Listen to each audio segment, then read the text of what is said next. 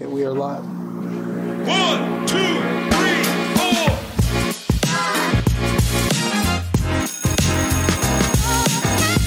What's going on, guys? Welcome back to the Build Your Best Business podcast. We are back today, episode 8, talking about the 2008 housing crisis and how it's different than today's market. But before we go ahead and get started with that, Anthony, how was your week? Man, my week has been great, man. I, What's going on? What you doing? you know, not much. Just came off of the holiday, so it was pretty relaxing. But uh, today, I actually got to spend the entire day at a another branch office of ours, just doing some work out there, scoping out the area, looking to see if there's any you know potential business there Excellent. and how we can grow that branch. It's a so we're here in Las Vegas, but the branch is actually in Pahrump, Nevada, which is kind of understood to be a little bit of a ghost town. Yes, yes, traditionally. Yeah. But in recent times, it really has boomed. So prior to last year, Pahrump, Nevada, for all our listeners out there, used to qualify for USDA type loans and USDA backed loans. Today, they do no longer qualify for USD, USDA loans due to the fact that its population has increased so much. Yeah, and I was actually really surprised. I mean, there was a lot more going on than I was expecting. So, and it was actually snowing over the pass when I Cool. drove back. I think I drove back at like maybe 2.30, 3 o'clock. So Nice. to have snow in the Refreshing. middle of the desert, yeah, Right. we don't get it in Vegas, so it's pretty cool. Yeah. All right, guys. So today we're going to go ahead and get started on talking about the 2008 housing crisis and how it's different than today.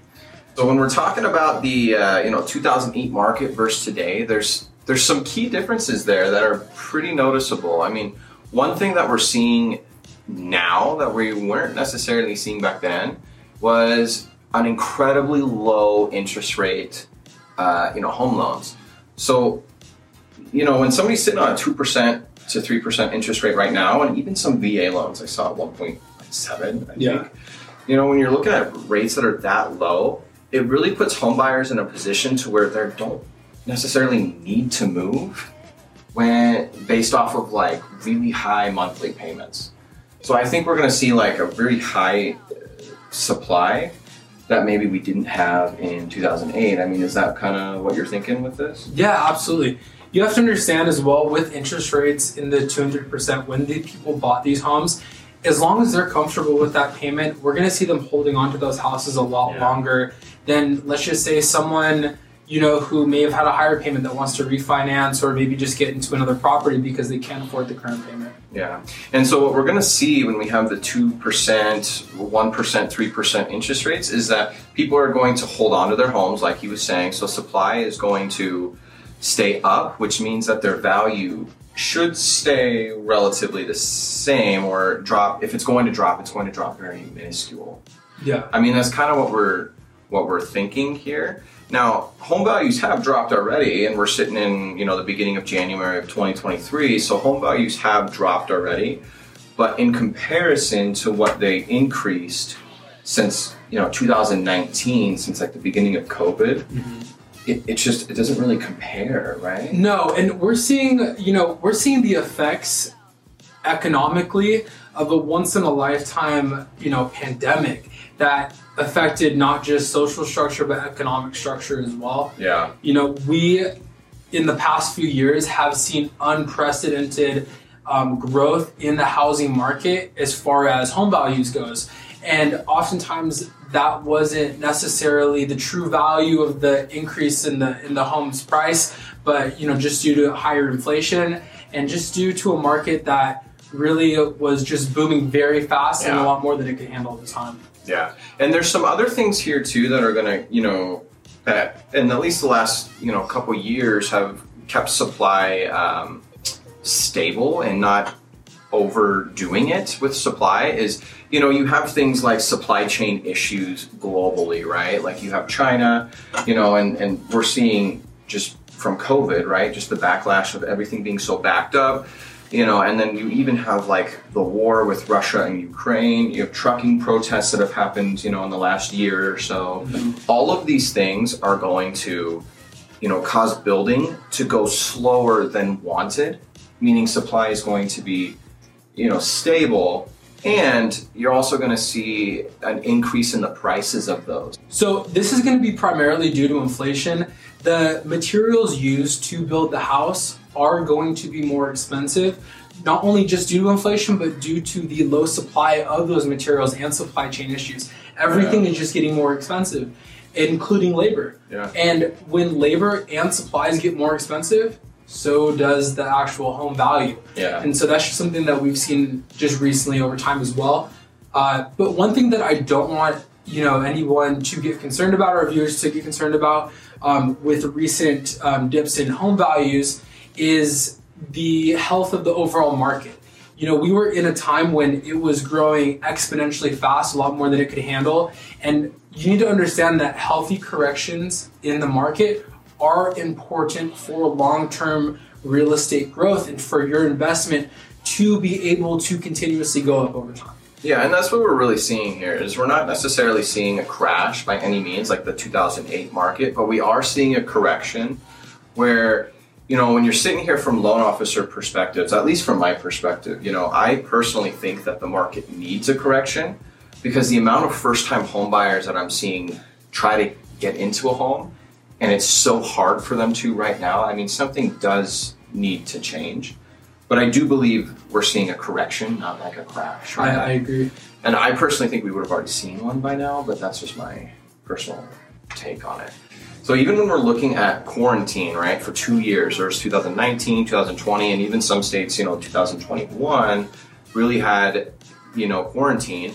That right there freed up a lot of time. It had people not necessarily working as much. The market, like the, the economy, really slowed down during those times. So to stimulate it, you know, having excess money being poured into the market or the economics, right, is a good thing. But it's just it's created a weird market now where things need to stabilize. Yeah, absolutely, and, and it's a it's a double sided coin there because the same money that was pumped into the economy in order to you know stimulate the economy also devalues that same dollar Exactly. and makes everything more expensive. So the next thing, guys, we want to talk about is going to be the underwriting differences between now and 2008. So back in 2008, underwriting guidelines were a lot looser than they were today Yes. flat out. There was just due to first off lack of technology, and also um, just government guidelines and lending practices back in the day. I say back in the day like it's so long ago, and it's like 2008.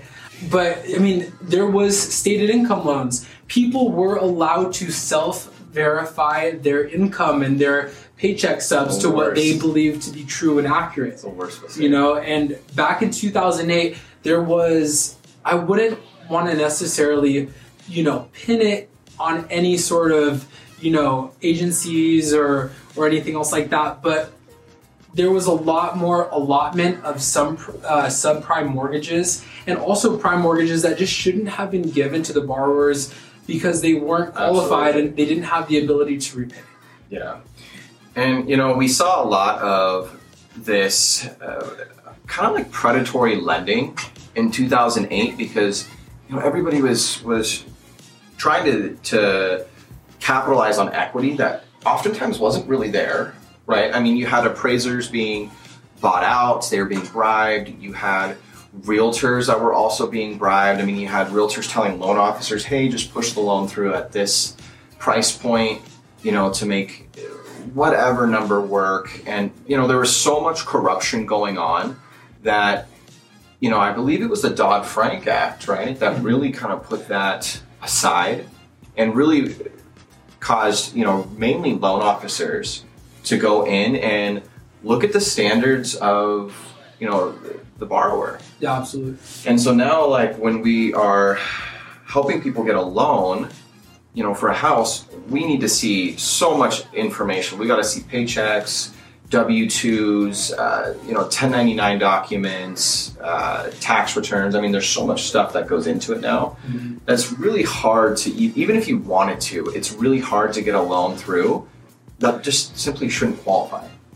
Yeah, absolutely. And, and there's even instances where people should be qualifying, but due to one, you know, tiny Yeah, one little bit. discrepancy that goes against an underwriting guideline, these borrowers are not getting granted these loans. Yeah. You know, whether that may be, you know the funds used to close were not season were season only 58 days instead of 60 days and Yeah. it can't be used for that or you know you know the client um, is getting a raise or they, they have got a raise but they need to wait for two pay stubs to, to prove that that income Yeah. is legitimate Yeah. you know when back in the day it would be as simple as hey i'm getting a raise okay sounds good we'll go ahead Yeah. and, and get you in the door Yeah. so you have to understand, along with the Dodd-Frank Act, there was many revisions to a ton of the governing agencies that oversee the rules and regulations of mortgage lending, such as the Consumer Financial Protection Bureau, as well as RESPA and TILA, that are in the best interest of not only the borrowers, but the whole economical health of the country and the housing market as a whole. Yeah, and these are really meant to, you know, act as safeguards that weren't necessarily there in 2008. I mean, you had realtors back in 2008 that would simply tell people, I mean, you could just buy right now and take out the biggest loan possible. And they were going over 100% And on TV, were- oh, yeah. like 110%. Yeah. You know, and even some small boutique shops going up to 125% LTV. Yeah, and one Crazy. thing, and one thing to know now too is, you know, with the internet being so popular now, and I mean, I don't know a single person that doesn't have the internet in their home. You know, these guidelines can almost just be Googled now, and it's really hard to hide information. Absolutely. You know? There's there's a way more transparency than there used to be. Yeah, and so you know, it, there's uh, underwriting guidelines now are designed to pretty much protect the borrowers, right, the buyers and, and the sellers, but to protect everybody involved, as well as generally have keep a stable market. So previously before this we were taking a look at the front end of the transaction, you know, where the borrower is getting the mortgage, getting into their home. But let's take a quick peek into the back of the transaction where oftentimes these loans are being sold to investors. The investors need to make sure that they have a stable investment, that they have an investment that isn't going to be over leveraged. Yeah. You know, that has the possibility of coming down and that's that's why a lot of these rules and regulations protect the market and also protect the investment of you as the home buyer now. Yeah, that'd be a great video actually talking about the secondary market, how Yeah, it works. That'd I be agree. a really good video. All right, so the next topic we kind of have here to differentiate the market between 2008 and now is, you know, you have so many safeguards that are on the front end of the loan, as we were talking about. You know, like stricter qualifications. We have to see certain paperwork to even get a loan to be underwritten approval. I mean, there's so many things that are going on there. But then, you know, you also have these other programs that are designed to help borrowers that might need the help. So these are people that already have a house and maybe, you know, they've missed two or three payments on their mortgage. So there's things like modifications and, you know, forbearance programs, and they differ a little bit, but they're kind of similar. So when, you know, let's let's say you have a borrower and they've missed six payments. They're, you know, behind. We'll just use. We'll just say twelve thousand dollars on their mortgage. When you're in a, when somebody says, you know, we're going to put you into a modification, so the government programs put you into a modification, they're going to do a couple different things to help you out. They're going to one, either lower the interest rate to make it more affordable. They're going to two, extend the terms. So if you're on a 15 year mortgage or a 30 year mortgage, they're going to extend it out to 40 years, um, helping you lower your payment on a monthly basis. And you know, those are kind of the two biggest things I've seen with modifications that are designed to help, uh, you know, current borrowers. Now, I, I want to touch on that because when you're in a modification, they're not the best programs to stay in long term. They're supposed to be used more so as a Yeah. bridge or a crutch. Exactly. And you know, they're not meant to stay in for the full 40 years. Typically you want to refinance out of them because if you really take if you really crunch the numbers and look at the math, if you look at a 40-year loan versus a 30-year loan or a 15-year loan, you're going to spend so much more money on interest. over over the Oh, course yeah. of time for a longer term. Yeah, o- over the course of the loan. So whenever you're financially able to, you want to, uh, you know, really try and refinance out of that when it's you know appropriate for your personal finances. Now, there's a little difference there when you have like a forbearance versus a modification. So the modification is what we just talked about, and then you have a forbearance where I've seen it coupled with modifications. Mhm. and it's where they take the delinquent amount. So if you're behind, I think we said twelve thousand, they're going to take that and put it at the back of the loan and almost temporarily forgive it and make it due at a different later point. Correct. And so, for our viewers out there, you're probably wondering how does that affect you? You know, if you want to go ahead and refinance out of that, or if you want to go get a new mortgage. Typically, from the files that I have um, put through underwriting and funded, the underwriters want to see you have three on-time Yeah. monthly mortgage payments after your forbearance has ended in order for you to qualify to buy a home and, and to close on that. So let's just say, for example, your forbearance ended in March. You would need to make an April, May, and June monthly on time payment for your mortgage out of forbearance before you could go ahead and close on a home in July. Yeah. And, you know, those are, you know, prime examples of things that are put into place now that the market did not have in 2008. Hmm. There were so many foreclosures and things that probably could have been avoided in 2008 if there were things, uh, programs like this, I agree. you know, around to really help out current homeowners. I agree. And while you know changes in the market are cyclical, and we see the ups and downs in the market, in any market, including the housing market, we have to understand that um, there are programs out there and underwriting guidelines that are directly put into place to prevent a financial hardship, Yeah. you know, for the individual consumer or for the entire market as a whole. All right, so we've gone over, you know, the modifications, the forbearances, and how those are meant to really help people, um, you know, current homeowners right now. But there's one thing that, you know, another thing, and probably one of the biggest ones that we see now versus 2008 is how much equity there just is in homes. I mean, if you take, uh, you know, the, the the home price right now, I mean, you're seeing homes right now that I think I was looking on Realtor.com uh, a couple nights ago, just preparing for this uh, podcast. That you know, you're seeing homes that were sold in like 2011 for I think like ninety five thousand dollars, and now they're worth you know 225 here in Vegas. You know, 225,000, and then you even have a couple instances I saw um, in 2019. You know, right when COVID started kind of happening, you know, they were being sold and bought for you know one instance was just shy of 280,000 another one was just shy of 240,000 but then the the prices now are so high. I mean just on that home that was 280,000 i believe it was 365,000 selling for now. Wow. yeah and then you have the 237,000 or just shy of 240 was selling for almost 350 now. So you know if you bought in 2019 2020 you know your homes have so much equity in it that they have to drop so much for you to not make a return on your investment Absolutely. i mean you're talking if you bought a home at 280 and now or you know 280 and now it's worth almost 370 it's got to drop almost 100000 for you to be underwater Yeah. assuming you're at a loan to value of 100% Exactly. so even if you don't have equity, so if you have equity and you know that you've made, you know, 30% of your mortgage is paid off, that is just more equity that it has to drop for you to be underwater. And, that's, and this is for buyers that bought, you know, two, three, four, five years ago. But what about the buyer today?